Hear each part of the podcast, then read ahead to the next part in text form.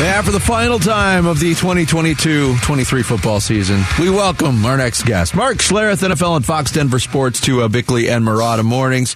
Mark, it was great to see you for a few minutes on Media Row uh, last week. How are you doing today?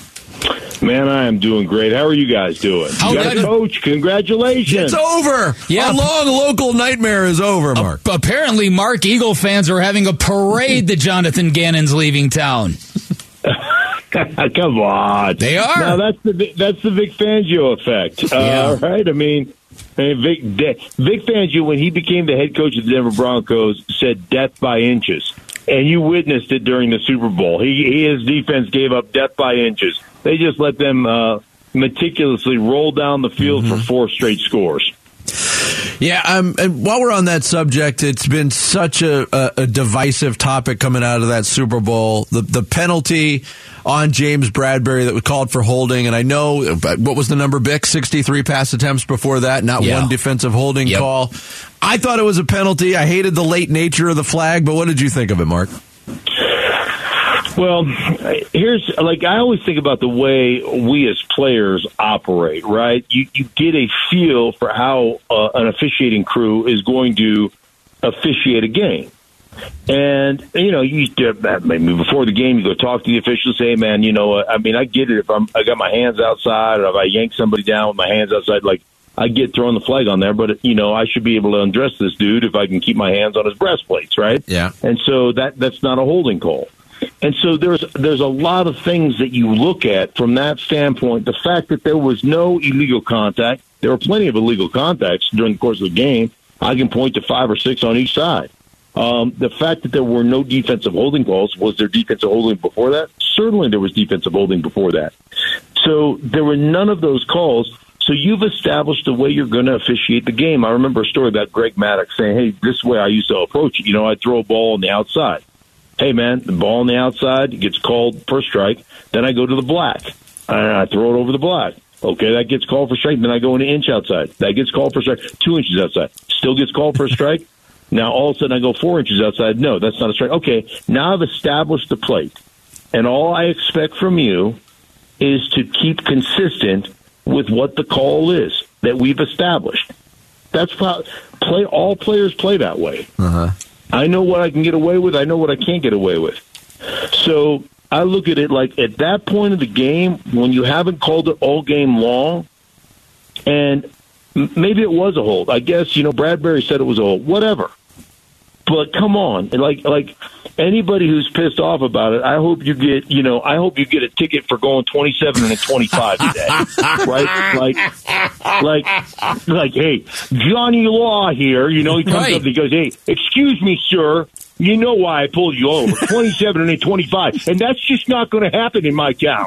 You know, I mean, Yeah. give me a break. I'm give with me you. a break. I'm completely with you.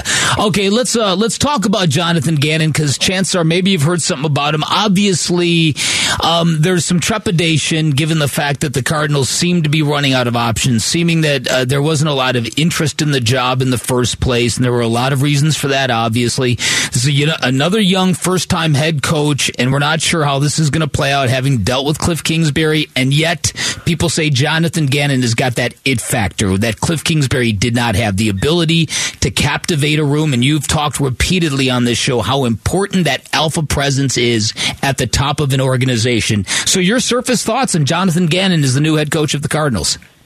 Well, listen, I mean, like, there's always going to be growing pains. There's always going to be things that you have to figure out. Um, and as a as a head coach, like I think one of the big issues for head coaches is you walk away from that coordinator job or that you know that that linebacking coaching job or whatever it is. Um, you lose a little connectivity with the players. And I think a lot of guys struggle because that's what they love about coaching, right? Connecting with those players, putting those players in positions to win. But I will say this about Jonathan Gannon. Yeah, he's a buddy of mine and and I've just gotten to know him over the last 2 years and I think the guy is like he's a phenomenal personality, uh great energy and really really does a good job of assessing what players can and can't do and putting players in position to be, you know, to to yeah, I guess to to fall upon their strengths, you know, to to lean into their strengths and, and mitigate or minimize weaknesses. So all that stuff is really good. Again, anytime you're doing a job for the first time, I mean, you're probably a much better radio host now than you were the first time you ever cracked a mic. Like it's just part of the process of growing to do this to do this stuff. But I really, I'm really a huge Jonathan Gannon fan. Glad he's getting this opportunity. And I think the other thing is, man, I'm I'm telling you, like commanding a room and and being one of those guys that will listen to players and will again put them in positions to win. But there's no pushing. He's not a pushover. He's not one of those guys that just says, "Okay, whatever you guys want, like we'll make this work." He's not that way at all. I mean, that dude is in charge. Good. Um, and so I, I, I find it like I, I I find the balance to be able to do that, right? To completely be in charge, but all at the same time listen and and take take in that information. Like he's he's I think he's really good at that. So I'm really excited for Jonathan Gannon. Man, he's a good dude, really good dude. Uh, and I'm I'm curious on on your philosophy on this because you know, we heard from Shane Steichen yesterday. He gets introduced from uh, in Indianapolis as the new head coach, and he gave all the credit to the players. And we know it's a players' game. Coaching's not nothing, but if you were going to like split up the pie chart on successful offenses or defenses, how much would you give to the players? How much would you give to the coaching slash scheme? Yeah, I mean, obviously you've got to have great players because if you don't have great players, you're it just doesn't matter. You know, it doesn't matter if you don't have great players. It's going to be hard. Mm-hmm. Um, it's going to be hard to win. But I think there's a huge factor in in a coach's ability to determine what a player is great at, and then put a player in that position. And so it's, it's a hard it's a hard like to throw a percentage on it. Um, you know, there's plenty of teams that have great players that have bad coaches and the teams that don't win.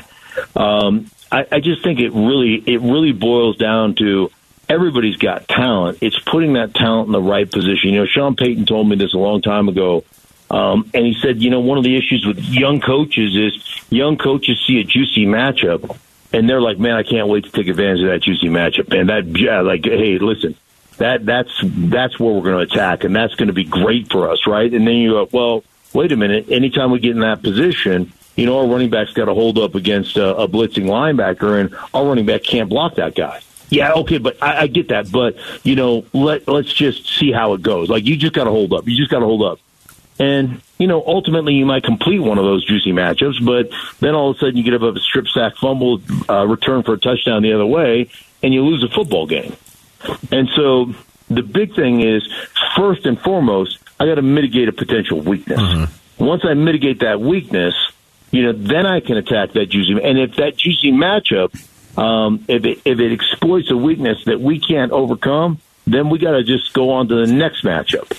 And so I think young coaches sometimes have a tough time uh, because they see something they love and they're just like, hey, we'll just hold up on the back end, or we'll just hold up on the blitz pickup, or we'll just hold up there, and that's it. It doesn't work that way. So, like, you can't you can't go, okay, it's seventy percent players and thirty percent coaching. I think it's it's a you got to have great players. There's no question, but I think it's it's probably closer to 50-50 than it is um, you know, than it is yeah. 70 30 or 80 20. I'm real comforted by the fact that that that you uh, you uh, have a lot of good things to say about Jonathan Gannon, and, and, you know what I think about too. I think about the defense eh, as that game went on. If a slippery track always favors the offense, that field at State Farm Stadium couldn't have been doing either defense really any favors. How did that happen at the end of such a great week in Arizona to get a field like that?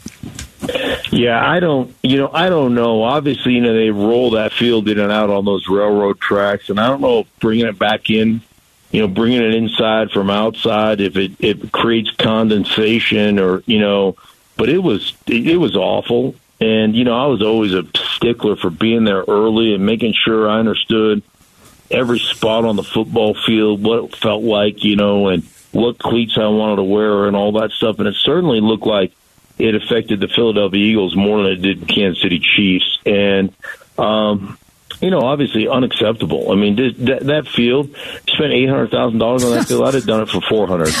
uh, you know, with my landscaping, I'd have done it for four hundred grand, and I guarantee you, everybody would have slipped just as much. Uh, but you'd have done it for you'd done it for half price, and, and so how you how you wasted eight hundred grand on that, I have no idea. If that's not an uh, uh, you know an advertisement for you to get the uh, the contract on Yes. next year's field in Vegas, where oh by the way, Yeah. they wheel it in on a tray, it might it might happen again, Mark. Stinks landscaping. I love it.